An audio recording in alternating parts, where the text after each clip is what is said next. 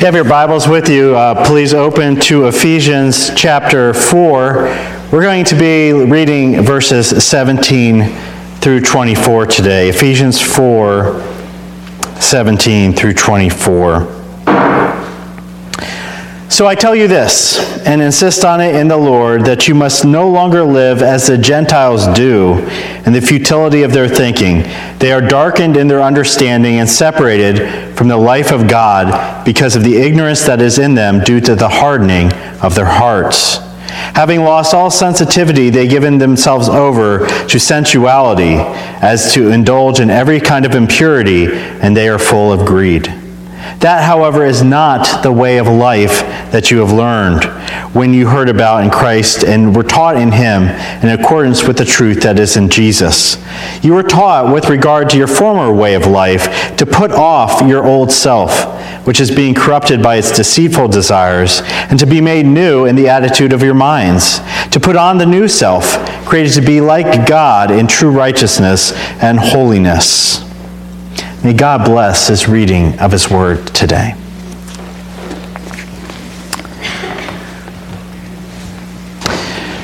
One of the, uh, the challenges of raising small kids is the importance of teaching them to put on new clothes every day. It's not something that comes naturally to kids. Most kids, if left to their own devices, will be more than content to wear the same disgusting outfit every single day, and maybe some of them still are.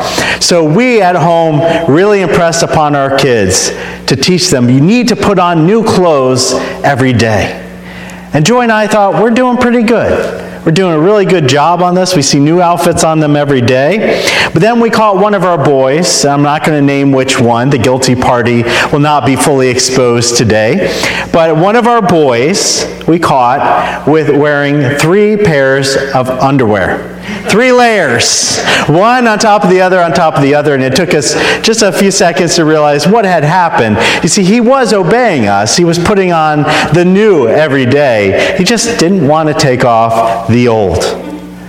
And I was thinking of that reading this passage today because that's really what happens uh, to a lot of Christians. See, we're obeying on the surface the law, the instruction to put on Christ but we're putting it on over our old sinful self. We don't really want to take off that disgusting layer there. And that's why Paul, as a mindful parent, as a good pastor, is reminding us that we not only need to put on the new, but we need to take off the old before we put on the new. Speaking of clothes, have you ever worn something that you thought you looked really good in? It was comfortable, it's a good outfit, made you feel good for wearing, until somebody pointed out to you that you had a hole in it, or there was a big stain that you didn't see, or it was proof that you were born colorblind. One of those that happens, and you, you realize that that outfit you had is suddenly no longer desirable to wear. It's a fashion failure. I'll never forget Christmas Eve about 10 years ago when I wore a burgundy turtleneck to a Christmas Eve service. And I wore, I thought I looked really classy. I thought I, wore, was Christmassy. I don't really pull off turtlenecks very well, but I thought that day I was pretty, I was doing good. So I was greeting people as part of the service until one of their church members came up to me and said, Justin, who's SF? And they pointed right at the initials that were on my turtleneck collar. You see, up to that point in my life, I had never heard of people embroidering their initials onto clothes. And since I buy at the Salvation Army and Goodwill more often than not, I guess I inherited a shirt with somebody else's initials. And once that was pointed out to me, I felt incredibly foolish for the rest of the evening. And I couldn't wait to get home and throw that shirt right into the trash. I needed to have somebody who loved me point out that what I was wearing was really kind of a bit of a fashion failure. Starting in verse 17, Paul takes up the duty of telling that the church itself is in danger of becoming a fashion failure. He looks at the wardrobe of some of them are wearing. He says, Those, that's no longer desirable. That's disgusting. That's smelly. That's dirty. That's filthy. You need to be taking it out. And he's calling it out. He witnesses people making excuses for their outfits and watches them sneak it right back into their closet so that they could take it out on another day. He wants the church, he wants us to clearly see that what we are tempted to wear. Says, let's really take a look at this outfit. This, this outfit that you really want to wear, this, this outfit that you've worn your whole life. And check out the description of our old wardrobe that he writes here. He says, first, it's full of hardness. It hardens your heart against God. In fact, it actively suppresses the truth of God. That's the first part of your outfit. Second, he says that that outfit puts us into spiritual darkness that it blinds us to the spiritual reality. It makes us unaware of the danger that we're in. And in fact, it goes beyond that and it deadens us to sin. It opens the door to all kinds of evil thoughts and activities. And then finally, it goes beyond that to a kind of reckless state where we're pursuing sensuality and whatever makes us happy, whatever pleases us, makes us completely self centered, even if it is, in the end, self destructive. And Paul says, That's the outfit you wore. That's the outfit you said, Oh, that's such a comfortable outfit. And reading this description of our fashion failure, can you begin to comprehend how hardened, deadened, blinded, reckless people can't come to Christ on their own? In that state, when you're in that complete state of sin, there's no way that you can just spontaneously develop faith. You don't do that. It takes Christ to break through and to draw you to himself. But this picture right here is a stark, somber picture of people who are completely and utterly lost. Let me ask you, because we're all trying to be honest here. When you read verses 17 through 19, does it offend you? Do you read those words and you go, oh man, Paul, you're, you're going a little bit too far. You're, you're over exaggerating. It really isn't that bad then maybe we're just clinging a little too hard to the rags that we've gotten too comfortable in wearing. Maybe we are justifying wearing them, even with the stains and the holes and the other people's initials on the collar. Maybe you have that one sin in your life that you justify doing because it's not that bad and you're doing pretty good everywhere else. Brothers and sisters, we can be part of Team World or we can be part of Team Christ, but we can't have both. We can't do both. Paul's speaking truth to us in love here because he really wants to open our eyes to what this outfit's like, what the outfit of our old self that we were so comfortable in wearing, and we're still tempted to this day to take out of the closet and put back on for old time's sake. We need to see it as the repulsive garments that it is. Of course, if you've ever tried to make a big life decision, a big change all by yourself, you decide one day I'm going to wake up, I'm going to just stop sinning. Tell me how that works out for you because it never works out very well for me. To make a big life change all one day usually is setting yourself up for a great failure. One day you decide, well, today's the day I'm going to be perfect on my diet, that's the day you're going to go off the deep end and eat half a quart of ice cream. It's just going to be a bad day. So there are two important things that we need to know as Christians.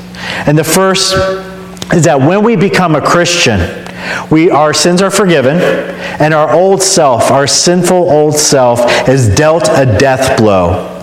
But, and this is important, that old self is not yet dead. It's on its way down, it's on its way out. It's going to die, but it's not yet dead. And there's still a link between the old self and the Christian that exists until you are brought home in glory. And because there's that link, it's always pulling you, always tempting you back into your old ways back into sin, even as you are sinned, or I'm sorry, even as you are saved, even as you are redeemed, you still have that link. But the second thing to understand about being a Christian is that God knows that that link is still active. He knows how hard it is for you. He knows that it's always pulling you. And so he's giving you assistance. He not only gives you the Holy Spirit in your life to come in and transform you from the inside out, but he gives you a second dose of assistance in the form of Jesus. He says Jesus is going to be here to give you education, Just as how parents teach kids how to properly dress themselves, hopefully better than I ever did with my kids. Just like how parents teach kids how to dress themselves, God teaches us how to dress our souls. Reread verses 20 through 22. If you still have your Bibles open, this is pretty important. Look for some key words here.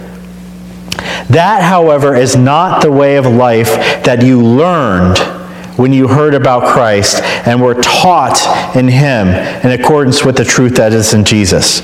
You were taught with regard to your former way of life to put off your old self, which is being corrupted by its deceitful desires. Paul tells us that God has graciously revealed, He's shown us why we need to cast off our old selves. We, not, we don't just need to be told that, we need to be shown it. We need to be taught it so that this link between us and our old self gets weaker every day. And to help us do that, Jesus becomes the school, he becomes the instructor, and he becomes the subject. He's doing all that in concert so that we can have this transformation process, that we can become renewed, we can become transformed into something that's more pleasing, going from the old to the new. It's like when you look at dates in history. All, all of history, the way we put it on our calendar, is divided into two eras. We have BC, which is before Christ, and then we have AD, which is Anno Domini in the year of our Lord. Jesus Christ was the literal central point in history before and after. And in our lives, it's the same too. We all have a period in our lives that has BC, before Christ. But for those of us who are saved, we are AD. We are in the year of our Lord, in Christ. And a big part of being in Christ is having the Son help us unlearn old habits and establishing new and better ones. Only be, by becoming infused with Christ's teaching in his presence can we be pried out of those stiff and dirty clothes. I don't know if you've ever had an outfit that was so filthy, so disgusting, that you probably could stand it up by itself. But I picture that when I'm reading this passage, that that's the kind of outfit we're like literally peeling off our body because it is so gross and disgusting, and washing ourselves and getting ready for something new. But here's the thing because we have that link between ourselves right now and our old self. Every day when we wake up, we have to make a commitment to taking off the old. It's not something that's just done once. It's not something we do go, well, we're saved, we successfully put off our old forever. Our old self keeps creeping back into our wardrobe. So every day when we wake up, we go, today, Lord, I want to repent of my sins. Today, I need the Spirit to come into my life and renew me from the inside out. And today, Lord Jesus, teach me. Open my eyes to make me sensitive to the smell of my old clothes to the smell of my own sin so that I'm repulsed by it rather than attracted to it. Help teach me, Lord, to put on the right things. So don't get lazy and ignore that task. Of course, the problem is here when you take off your old self it, of, of who you used to be, it leaves you stark naked and in search of an identity.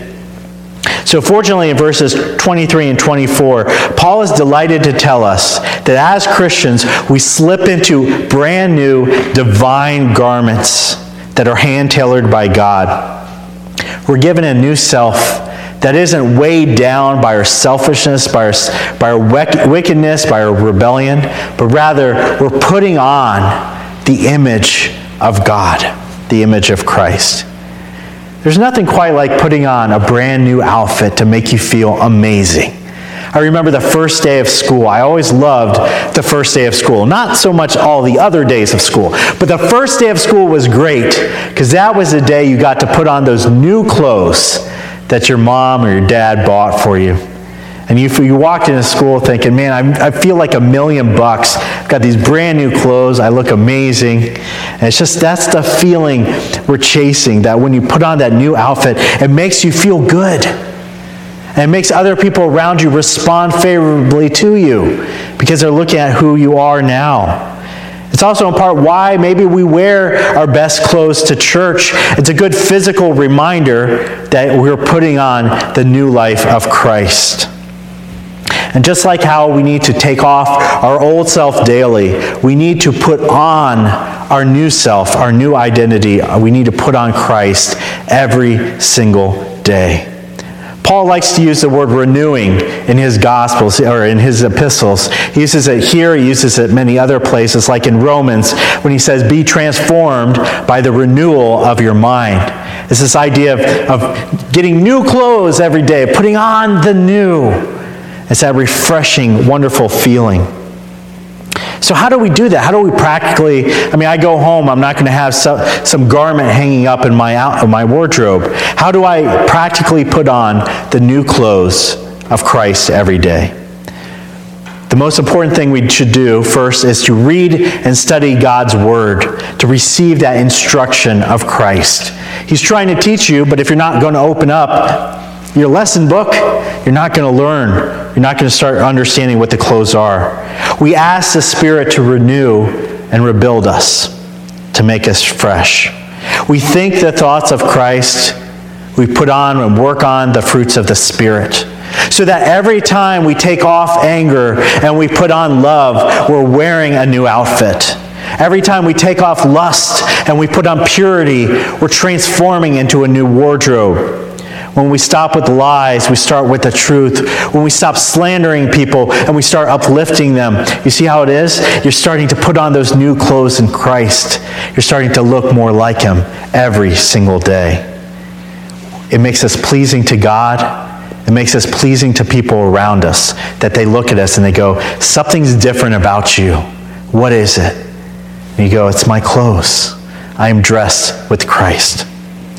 Pastor Tony Merida once spoke of when he and his wife went to the Ukraine and they adopted four girls at the same time. There were four siblings, four girls, who were in, in an orphanage. And they went there, and they, he said it was a grueling process. It was 35 days where they had to go through all the forms. And during those 35 days of just negotiating all the bureaucracy, all the paperwork, they kept going to the orphanage to visit with the girls to get them used to their, their uh, upcoming adopted parents. And they said that they noticed every single day when they went to the orphanage, the girls were wearing the same outfit. And it wasn't because they were left up to their own devices, nobody had taught them. It's just that's all they had. They had that one outfit, and it was crusty, and it was stained with all their food and all their droppings, and it was just, it was a disgusting outfit, but they, they were excited about it. And when at the end of the 35 days, the adoption finally went through, the very first thing Tony and his wife did was to take the girls to the store and buy them each brand new clothes, brand new outfits.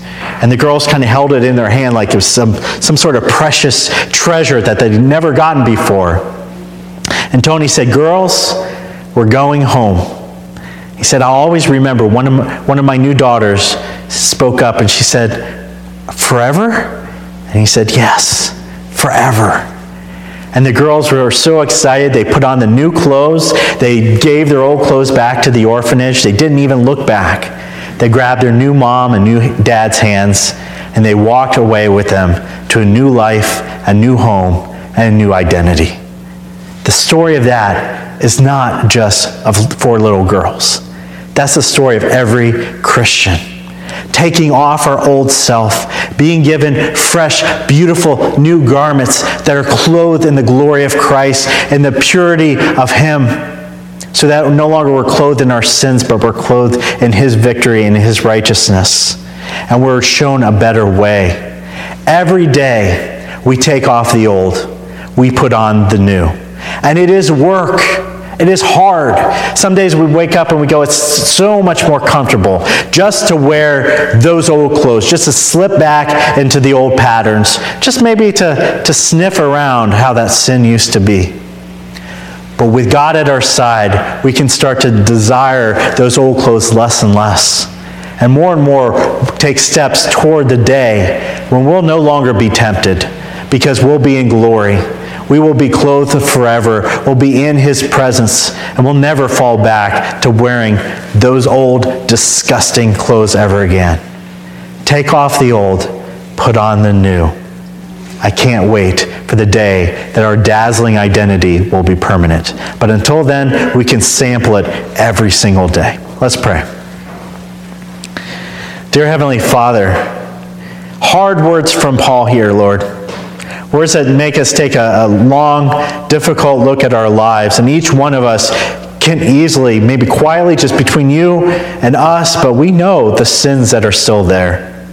We know our patterns. We know the, the ways that we step, slip back into failing you and failing ourselves. Lord, maybe it's an angry word. Maybe it's a late night computer search that we shouldn't be doing. Maybe it's the things that we're taking that don't belong to us. Maybe it's the unkind thoughts that we're thinking about other people. Lord, we no longer want to wear these clothes. Please help us to see how disgusting they are to you, how repellent they are to your beauty and your holiness. And Lord, how they don't help us in the least. Instead, Lord, renew in our hearts a desire to wear you, to put you on, to open the Bible and to drink your word, to delight in the things that delight you. Lord, I pray that that would be our lives, not just now, but forevermore. In your name, amen.